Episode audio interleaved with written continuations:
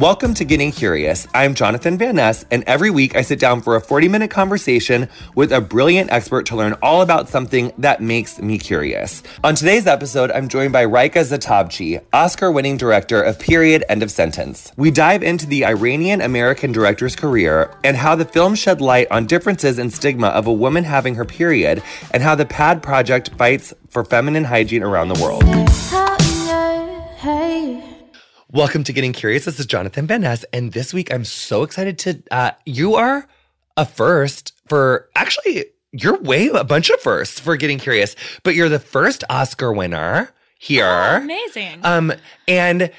Which is major. And so welcome to the podcast, Rayka Zehtabchi, the director of Period: End of Sentence, winner of documentary short at the 2019 Oscars, and you're an Iranian-American filmmaker. Yes.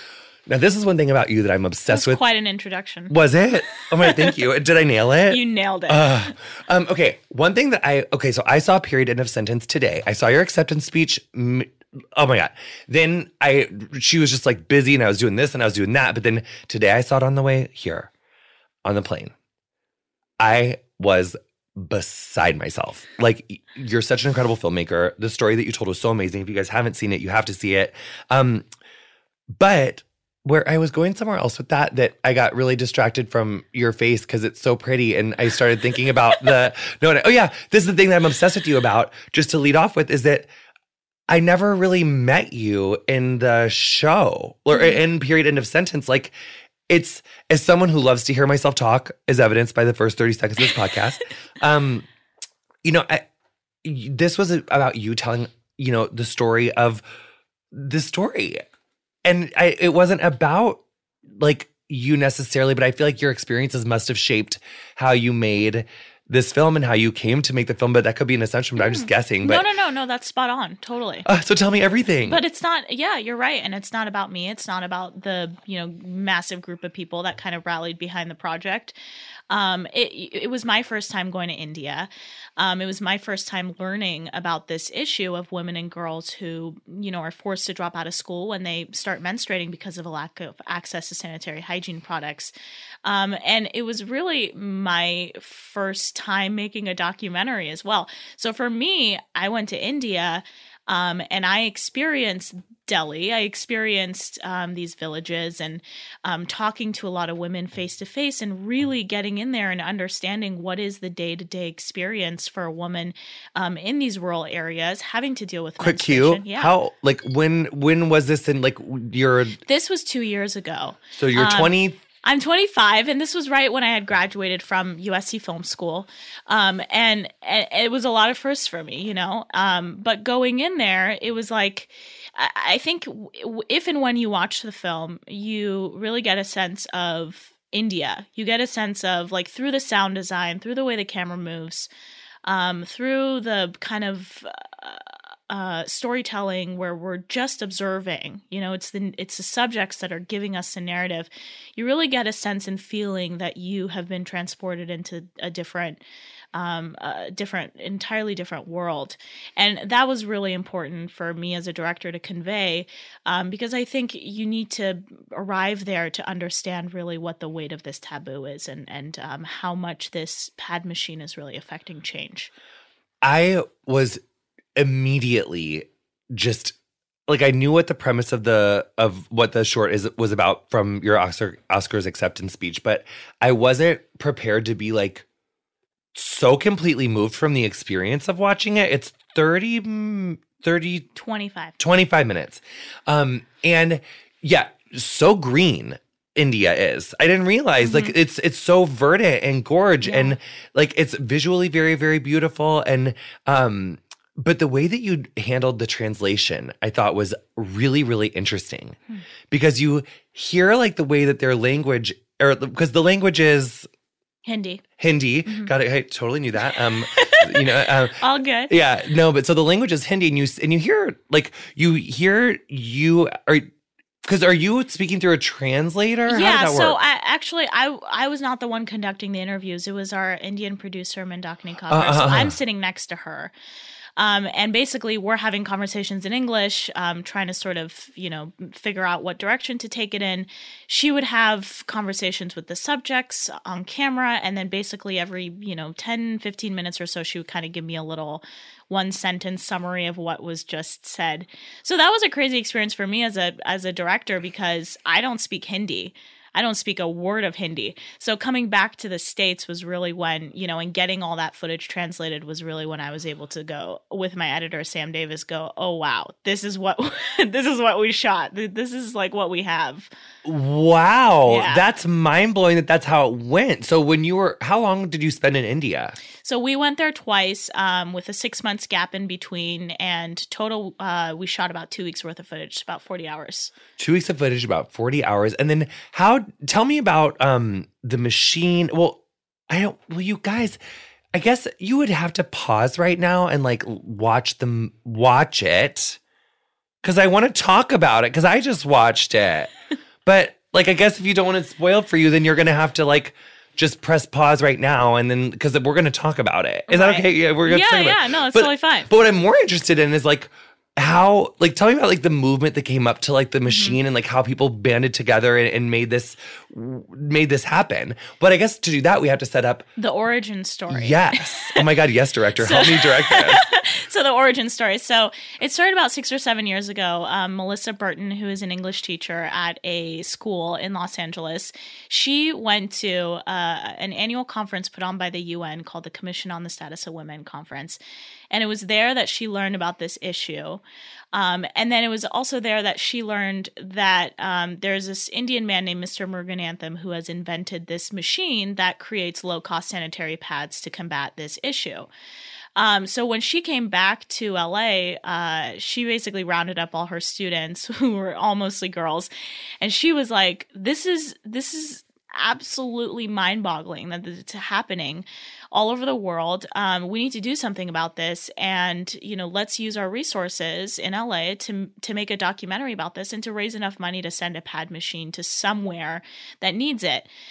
So next few years, basically, her and her class started building connections and relationships with these other organizations, one of them being Action India, which is a Delhi-based organization that works with women on, you know, women, female empowerment and child labor and child labor issues. And so basically Action India was able to give us the access to the village where ultimately this pad machine would be installed. So when I came in the picture, it was like a few years ago, and I just graduated, and I came on board and did a Kickstarter with the girls, and we raised enough money to send the pad machine to India and shoot the film. And that was based, and that's like what the Pad Project. That's what, yeah. And out of that was born the Pad Project, which is a nonprofit organization that lives on now, but ultimately the film sort of helped launch the Pad Project. So who is the teacher from LA that went to India again? So I went to India with Sam, who is our No, but the teacher editor, who went like 7 years ago. So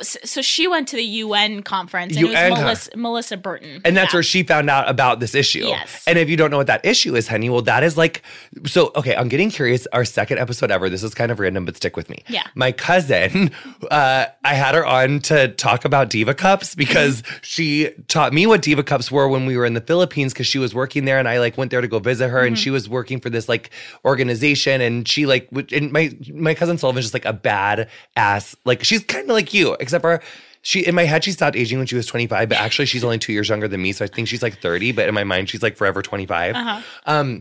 But yeah, so she's really fierce, and so but she taught me about like Diva Cups, and that's where I originally learned about this, because like menstruation is taboo in several cultures. Like it's an issue like in parts of Africa, like in Kenya, like this happens to some people, and like in Nepal. It happens everywhere. I mean, it happens in the United States. It happens here. It happens here. Which is just so mind-blowing to like my little baby. Well, actually, is it that mind-blowing to me? No, because I think I was vaginophobic until like 6 years ago. Really? Kind of, because like I thought that, like I didn't know that I was, mm-hmm. but like I, as a gay man, I think when you're just, you know, well, growing up a gay man, mm-hmm. I don't really know how hardcore I identify with the second piece now, but because I think I'm getting less gendery and like seeing the illusion of gender, like the older that I get, and realizing that I'm not fluid. Yes, fluid. Yeah.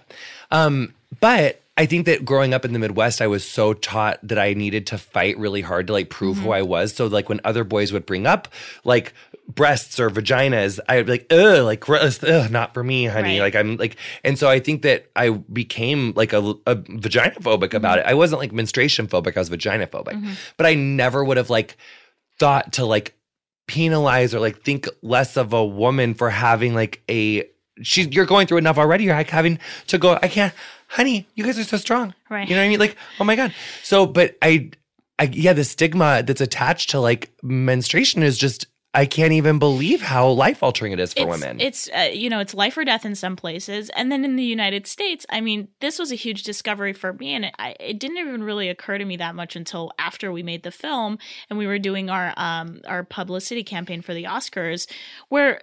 I mean, there was, like, an article in the Hollywood Reporter that was published, and anonymous Oscar voters' thoughts on the films that were nominated. And this man said, no one's going to vote for Period: End of Sentence because menstruation is icky and no one wants to deal with that. So, I mean, that was crazy to learn that, you know, this is what the mindset or the thinking was, at least from, you know, probably a small group of people in Los Angeles in our little bubble that we live in. So I just, you know, I can't imagine, like, you know, how really diverse this taboo is and how widespread it is. I think it's so much more widespread and so much of a bigger issue than I ever realized that it was or could be, and how much it's affected us, because when girls can't learn and have, like, access to education, like, there's so much, like, innovation and culture and knowledge and, like, just a wealth of knowledge to share. Like, when we don't foster women everywhere, it's just, right. It's so it's just, but and it's education. It's being afraid of your body, and what that can do to you and your confidence, as a woman. You know, you won't go out and do other things or pursue other things if you are afraid. Well, in the short, there's one subject who's talking about how the feminist, like, the late, like, what I'm a little bit feminist. Yeah, I'm a little bit feminist. Just a little bit. I love her. Yeah, she's a school principal. Because she has to be so radical. Right. Like, in her, like, that's so radical for her to, like, think this way. It is. Yeah. And so it's, in a way, I feel like so often, like, women's bodies are weaponized, like, against them. Whereas, like, men's aren't really in the same way, which is, I think, something that's so gross about gender, honey. That's, like, gross, because actually boys' bodies can be very disgusting. As right. We, you know, like, I wish that it was like, I wish that it was like my body dealing with an egg once a month as opposed to, like, the other hideous things that it does. Like, when you eat too much cheese or just, like, gross, you know, like, boys can be really disgusting. You know, we just can't be. We're going to take a little quick break. We'll be right back with more Getting Curious after this.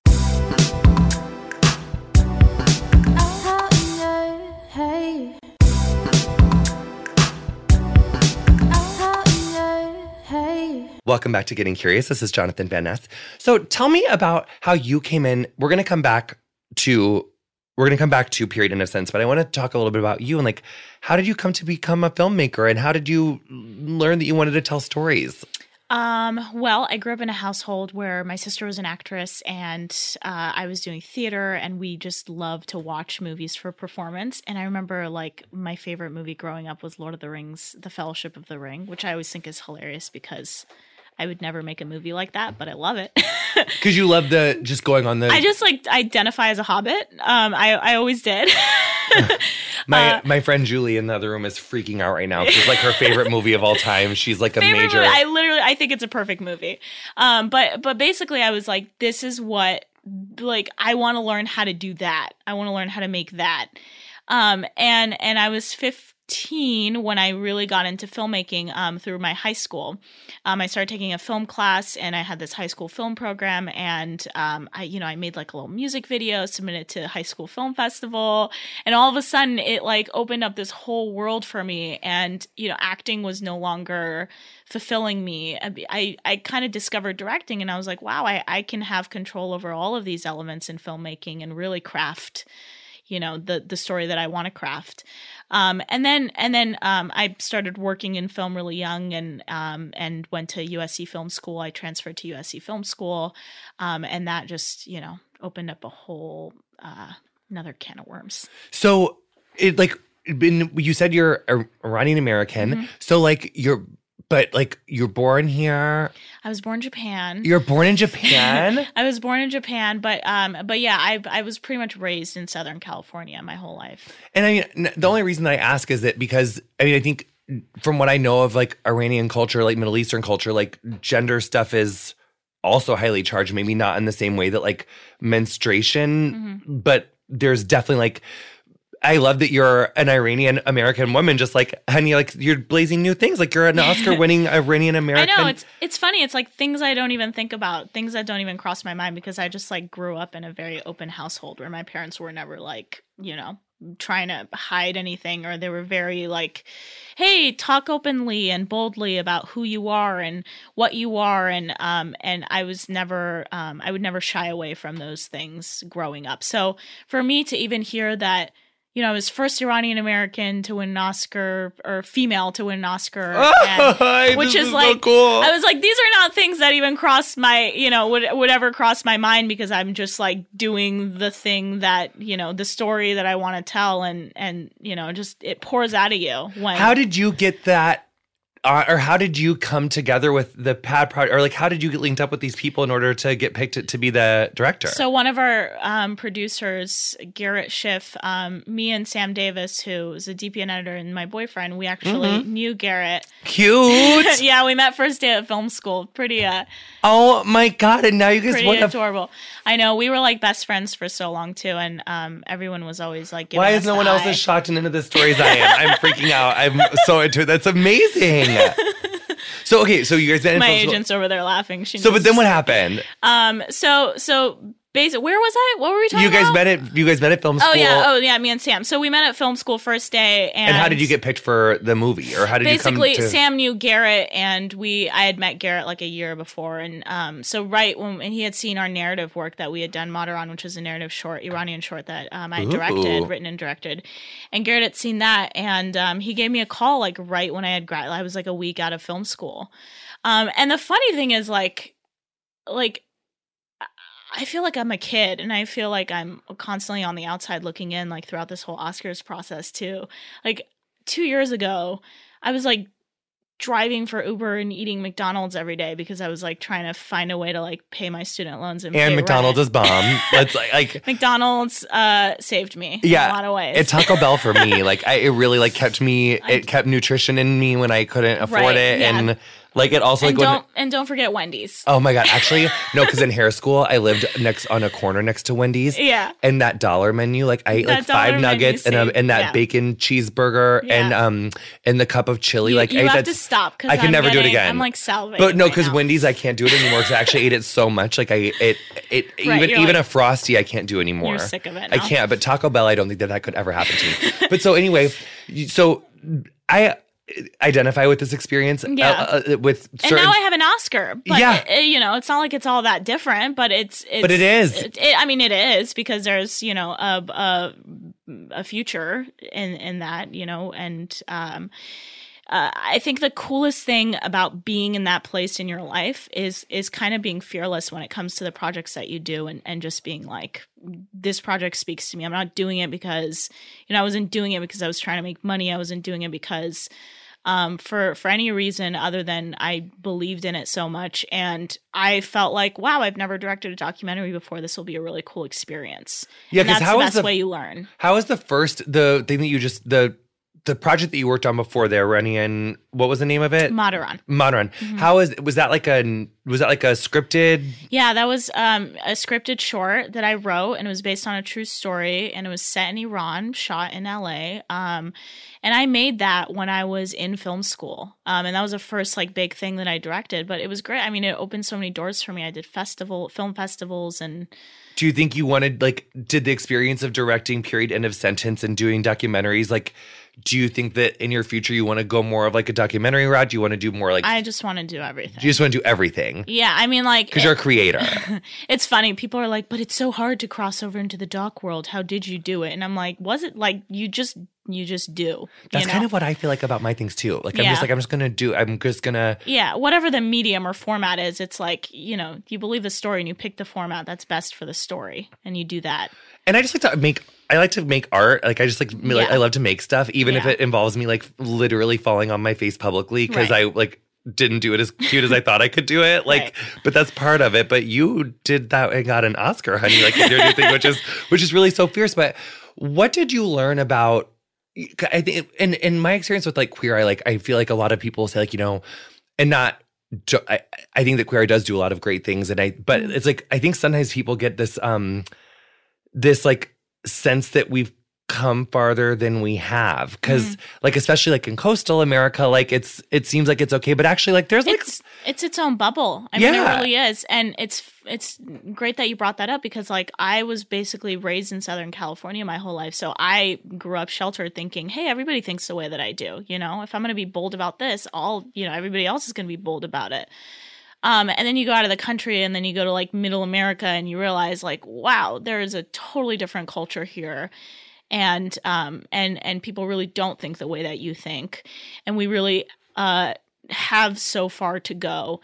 And, you know, just like to your point, just because there's like a few shows in media or, you know, few influencers or people that are really trying to trailblaze and pave the way doesn't mean that, you know, there isn't like 90% of the other the content in the industry that's out there that isn't doing that work. I really quick break.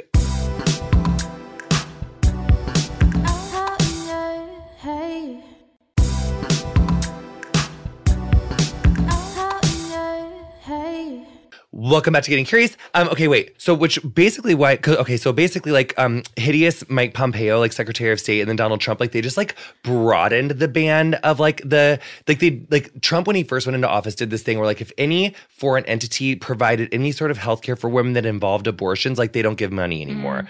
It's called like a gag order on something. It's like, it's, oh, we're Googling it. But now they've like broadened that. And so when I was saying that, like, in terms of like LGBTQ rights or like women's rights worldwide, we definitely like in the United States, as far as like our government is concerned, they're trying to come for like women's rights here and like women's access to healthcare here. And one thing that really struck me about Period, End of Sentence is like, if you want to talk about fake news and like misinformation, like, the stigma and like people in the documentary thought that menstruation was a disease. Like they think that it's like, there were certain people that thought that it was like a sickness, like that mostly affects women. Was that not like a line that I like? Yeah. I mean, some people think it's an illness. Some people think it's dirty blood.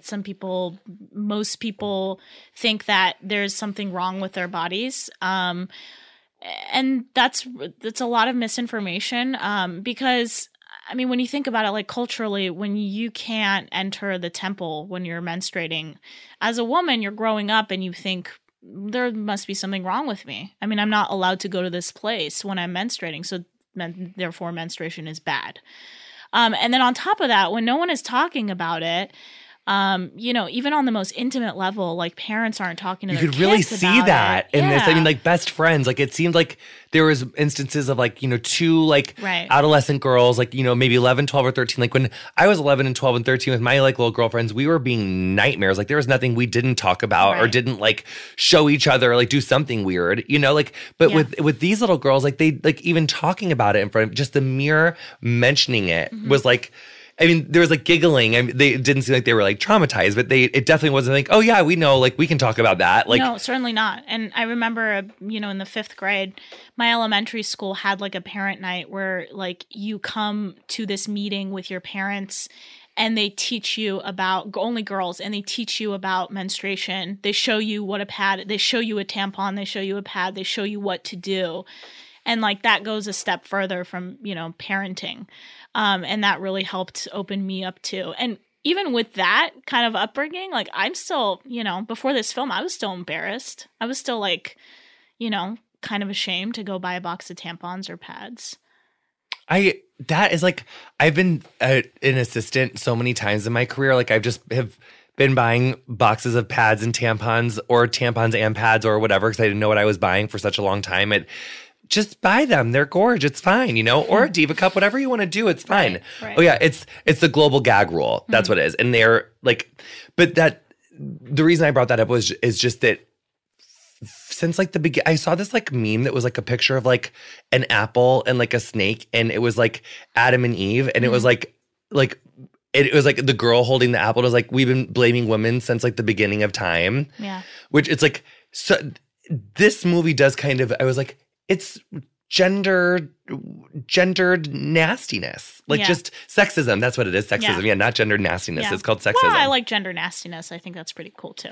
So what else did you learn? Like what else, how can people help? Like what can people, other than like going and watching the movie, which I feel like we didn't talk about it like so much that they don't want to watch it, which is good. I hope it's a little bit of a tease. I mean, it's 25 minutes. Like people can find 25 minutes. Yeah, no, that does true. And that's like very much in our attention span, I feel like. Right. Yeah, now it is.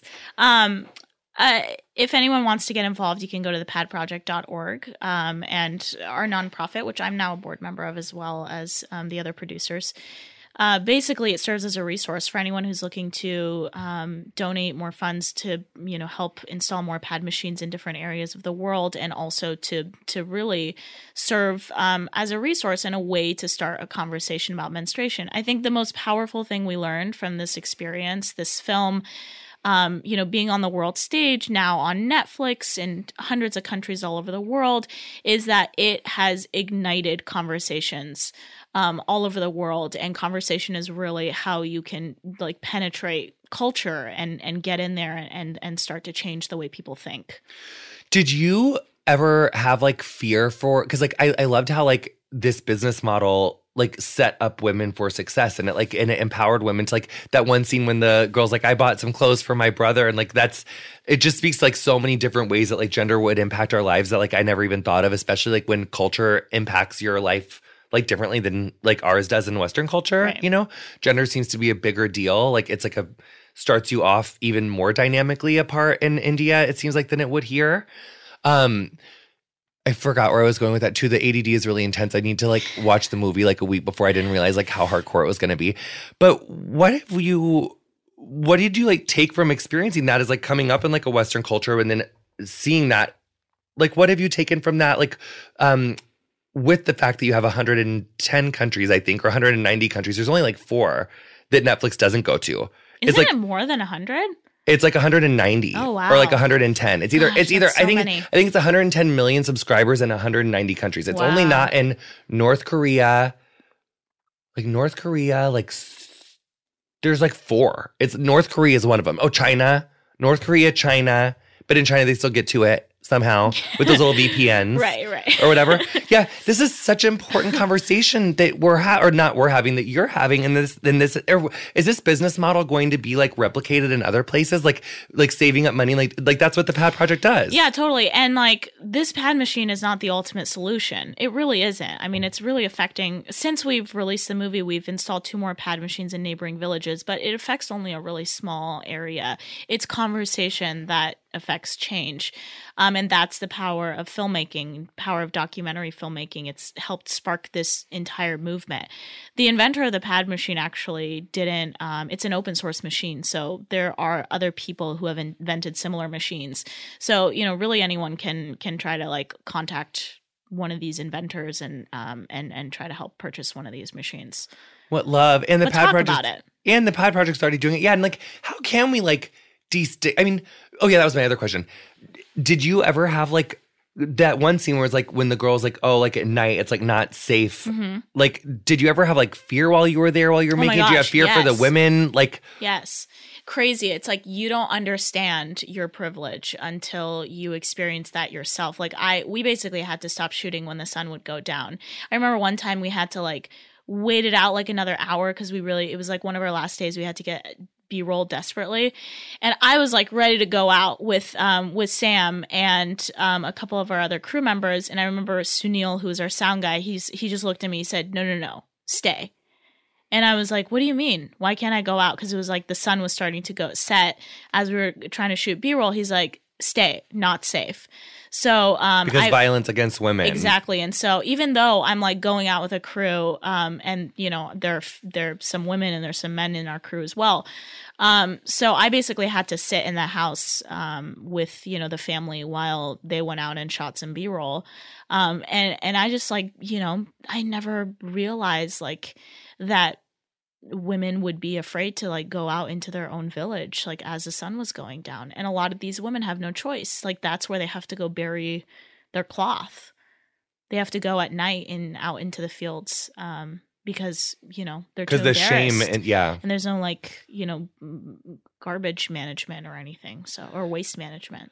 So how can we, like sometimes when I get really discouraged about like certain things and places, I'm like, I mean, it's not with in terms of like menstruation. I feel like it was more of like the Russia like Vogue thing. I was like there's so messed up to gays like in Russia with the LGBTQ law. But then I was like, actually, we do a lot of messed up stuff to gay people right here, like a lot closer to home. And I could affect change and have that conversation, like, you know, make sure my backyard's clean before I'm like chatting about your backyard. Right. So you're from the Midwest. Yes. So. Yeah. Exactly. A lot to do there. Yeah. Yes. Touche. Yeah. So what can we do to like help destigmatize menstruation and like period shaming like here? My boyfriend says this all the time, and I think it's a great point. He's like, hey, I worked on this film.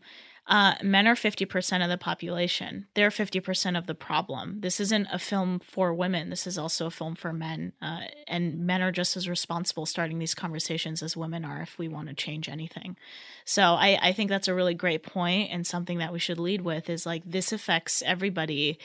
I mean, it directly affects women, but if we want to change anything, everybody has to be, you know, comfortable talking about menstruation, and everyone has to be on board. Not to be selfish, but it really does directly affect everyone, because like when I think about like the economic and like just knowledge ball that we have missed out on because like we haven't been allowed, like women haven't been allowed to be educated in so many places. Right.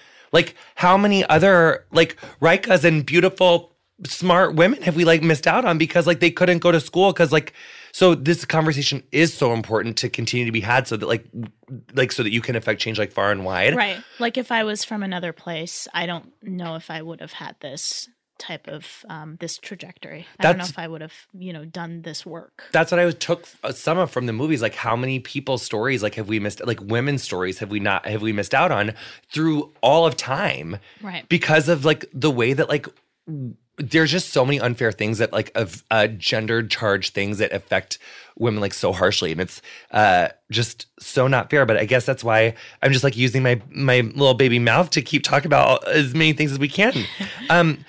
So that's that. What else, Rayka? So what's next for you? What else have you learned from this movie? What else? Well, I learned from this movie that I love documentary filmmaking and want to continue to make more. I have a couple projects in development, a narrative feature that I want to make. And what's that mean? A doc, so scripted feature film. Got it. Yeah, I also knew that too. And a documentary feature as well. So you're gonna go long. Yeah, go long, but also stay short. I'm, you know, doing commercial work as well because, you know, I want to try to not sell products but sell ideas. Yeah. Oh, I love that. That's interesting. Would you ever go back and do like a follow-up on like India and Period: End of Sentence like later in like 10 years or something? Possibly, yeah. I mean, one thing I'm really interested in now is like understanding menstruation, like because our film focuses on one specific very small village in a very big country. But I'm interested in understanding like how do we look at menstruation as a whole across different cultures and focusing on kind of different parts of the world as well. So that's kind of the work I want to do in documentary. Ooh, series very much. I love that's so interesting, and I'm so fascinated by that. One other thing I want to ask you about from the movie, because I was going to ask about it earlier, but we were on a flight from New York this morning, and the ADD, honey, she's just really having a hard time focusing. The translation, how you dealt with that in the movie, because like I thought it was really good. Like, I loved that I could hear, like, how Hindi sounds, but then, like, I wasn't distracted and, like, the leveling of it and everything. Like, wow. Like, did you try it different ways? You're like, no, like, the Hindi's too loud. I'm distracted. Or, like, the pacing of, like, when the English, like, speaks kind of is, like, laid over it. Like, the pacing of it. Like, are we talking about dubbing here? Like, English dubbing? Did you watch it with dubbing? No, I think I just watched on Netflix like the normal way. And it was just with like Hindi? Okay, because like there's a dubbing option, so I was like... Oh, maybe I did see the dubbing. Oh, you did? Like there, you could hear English, right? Yes. Like there were girls talking in English. Okay. Yeah. That was a Netflix setting. You can turn that off if you want. And I think I liked it.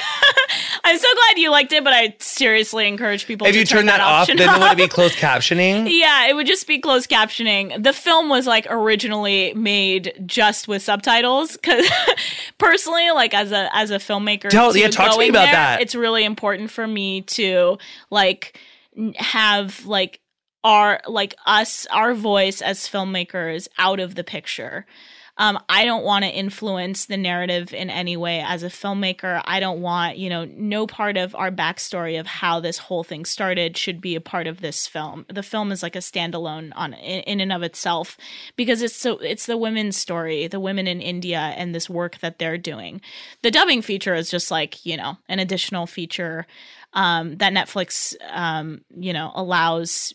Just since it's playing in so many different countries, if there are people who can't, are illiterate or prefer not to read, then there's a dubbing option. It didn't distract me. Like that's good. Yeah, like it didn't distract me at all. And I really, I think. So whatever it is you like about the film, I had nothing to do with. I mean the story and the way that it was like shot. I mean, it's like, it was so incredibly moving, and the way that you tell the story is so moving. But the way that like you ask the questions and the way that you can just. You're in the room. Right. Just observational documentary, There's like, there isn't a narrator. There isn't like anybody imposing a narrative. It's just observing our subjects and kind of really asking them the question, like, what are your thoughts on menstruation? And letting them kind of carry that narrative through. That's like what that's the part that I liked, Queen. That's like what I like, because like that's what I was trying to say earlier when I was like, that it wasn't about, I mean, I loved learning about you, but it's like, it wasn't. Like I couldn't really hear your voice. Like I didn't hear the person ask. Like sometimes you would when it's like, tell them, like just say it. Like but that wasn't dubbed. Like that was really the person when you hear that, right? When like Yeah. Oh my God, you guys have to watch it. It's so good. It really is. I was like saying that to the people. Like, thank you. Like you guys listening right now, like I'm pointing at the microphone. You guys need to watch it. So guys, drop my phone, no big deal. But yeah, you guys need to watch it. But Rayka, thank you so much for coming and giving me your time. And thank you so much. I'm a very big fan. I just realized I have one more question. So really it was 40 hours of footage shot with 6 months in between and then like 1 week each. Came and then you edited all of it once you got back home. Yes. Wow. Yeah. And then you're like, I got a story here, but you didn't really know that you had that story when you were there. We had a general idea of like, okay, we shot these women and this was their backstory and the machine arrived and they were trained. Like, we knew those things, but as far as like golden sound bites and like really getting deep into the narrative, like we didn't know that until it was all translated. So when you were observing, I'm so glad I didn't stop when I was going to. So when you were observing it, you like didn't like did the weight of the taboo of menstruation and the lack of understanding about what it even is, did that hit you then at all? Like, absolutely.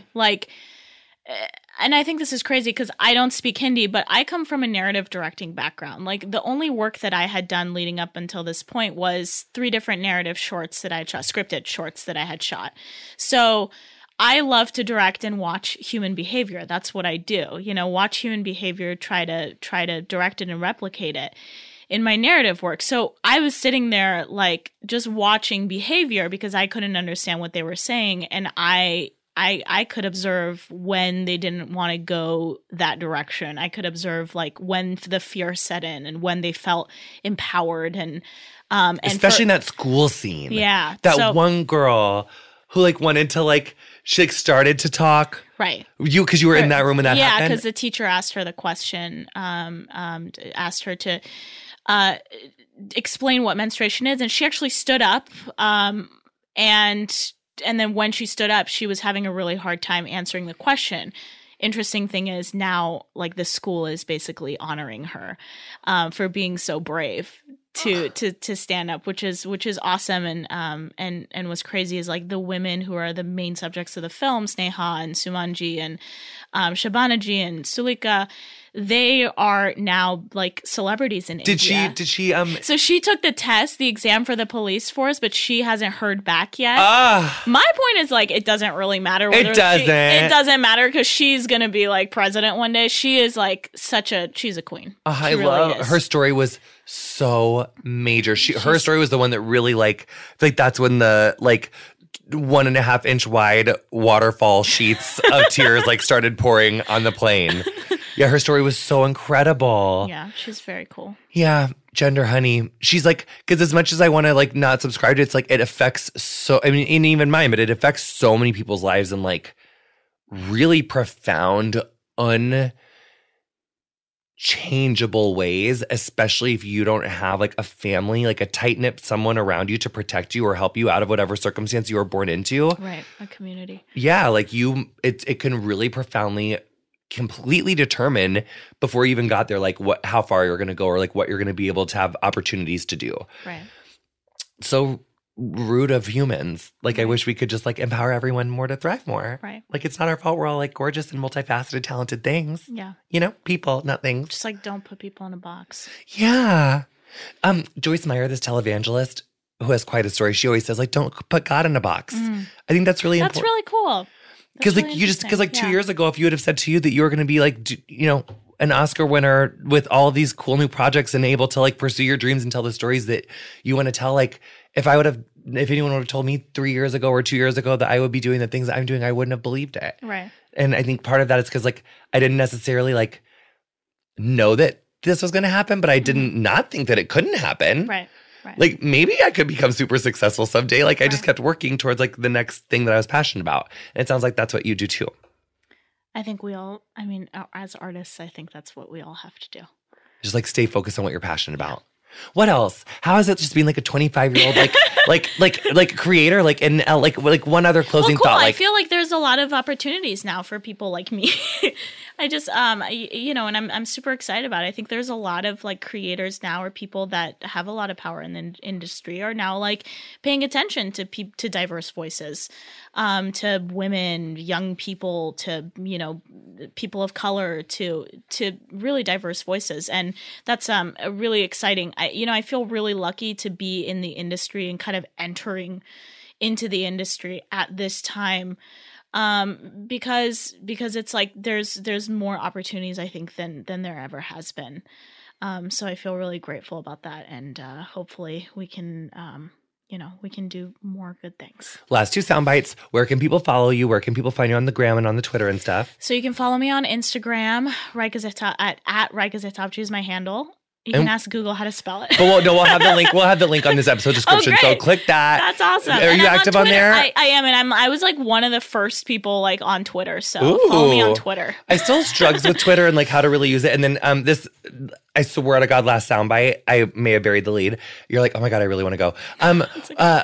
What was it like winning that Oscar? Like they say the nominations, you're sitting there, your heart's beating out of your chest. Was the hairdresser's acceptance speech as bad in person as it seemed on TV? I honestly like wasn't even paying attention. I was like, didn't you notice that theirs took forever though, and they had to get played off the stage? I did notice that. Not to throw homegirl under the bus, but I was like, you know what? They almost wrote that episode. They almost wrote them out of the pot or out of the telecast, and then the hairdressers go up there and give the worst, cringiest, most boring speech I've ever seen in Oscars history. And then thank God the girl that won for costumes came in, totally saved the day, gave a great speech, but no one was prepared for your speech. So anyway, you're sitting there. Yeah, we're sitting there, and they actually tell you, like, at the Oscars luncheon, they're like, you have 45 seconds, keep it brief, and they show you an example of a good speech and an example of a bad speech. So it's pretty, they, like, prepare you for that moment, if you're so lucky to have it. But they basically moved us to, like, the front row, a few, like, all the doc short filmmakers, a few categories before ours was announced. So but all five people get... Yeah, basically all five. So nominees. It wasn't just you. No. It wasn't so you don't really know. No, you really don't know. There's only like two people in the whole world that know. So the accounting firm that knows. Oh, because we can't have that fiasco again. Right, we cannot have that fiasco. So yeah, I mean, I was like kind of like a stone because I was just trying to like, you know, I was on my period. Were you really? I was on my period. Oh my God, the meta-ness. I love that. Good for you, period fucking super power. Meta. Winning a fucking Oscar on your fucking period. Yes, we love it. I was like bloated, and I was like, But so contour emotional. To the gods. Contour to the gods, right, though, honey. You looked fucking slave, girl. You looked amazing. Thank you. I would have never known. Thanks to my sister who did my hair and makeup. She really worked it out, honey. You looked amazing. She's amazing. But your heart was just beating out of your chest as they announced the categories. Yeah, and I was just like, I am, like, I can cry any minute, and I'm not going to be a mess this entire experience. So I was just like, nothing will affect me. Nothing will affect me until they announced it right that moment. And I'm just like, ah! I went like, I mean, you saw me. I kind of went crazy. I was like shouting the entire speech. And then now I listen to it, I'm like, I really wish I wasn't shouting. No, but were you just so shocked? Like, did you think that you had a chance or were like? I mean, you really don't know. You know, you really just have no clue. And it's a shorts category too. So like whatever predictions come out and are published beforehand doesn't really matter because it's like the shorts and less people pay attention, less voters pay attention to shorts in general. Ew. So hopefully more people will pay attention to shorts now because, you know, that's where content is leading. Content's going that way. Yeah, everything's getting shorter. We can't pay attention. Thank you so much for sharing your experience with us and telling us about that. And like, I can't wait to see what other work you do. I also want to see that first movie, must get link, must download, going to iTunes. Is it on iTunes? Can we find it? No, it's not. But I can. We need to tell. No, but honey, she's an Oscar winner now. We got to call Apple. Yeah, I know. We got to call Spotify. We got to get that movie up on there. Hopefully someone's going to buy that short. $7.99, honey. $21.99. That's a really expensive short. $19.99. I don't think better know your worth, queen. Now your fault. You're an Oscar winner at 25. In fact, I think it's 35 for a short. Jonathan, will you be my manager? Yes, absolutely. And I'll only do like 3%, queen, because I see your potential. Oh my gosh. You know what I'm saying? Fire sale. Thank you so much. Thank you. Oh my God. This is so much fun. You've been listening to Getting Curious with me, Jonathan Van Ness. My guest this week was Rayka Zehtabchi. You'll find links to her work and the Pad Project socials in the episode description of whatever you're listening to the show on. You can follow us on Instagram and Twitter at Curious with JVN. It's got all the backups. It's got all the new knowledge. It's got all the things that we're looking at. So make sure you follow at Curious with JVN. Our theme music is Freak by Quinn. Thank you so much to her for letting us use it. If you enjoyed our show, introduce a friend. Show them how to subscribe. Getting Curious is produced by Cody Ziegler, Emily Bosick, Julie Carrillo, Ray Ellis, and Colin Anderson.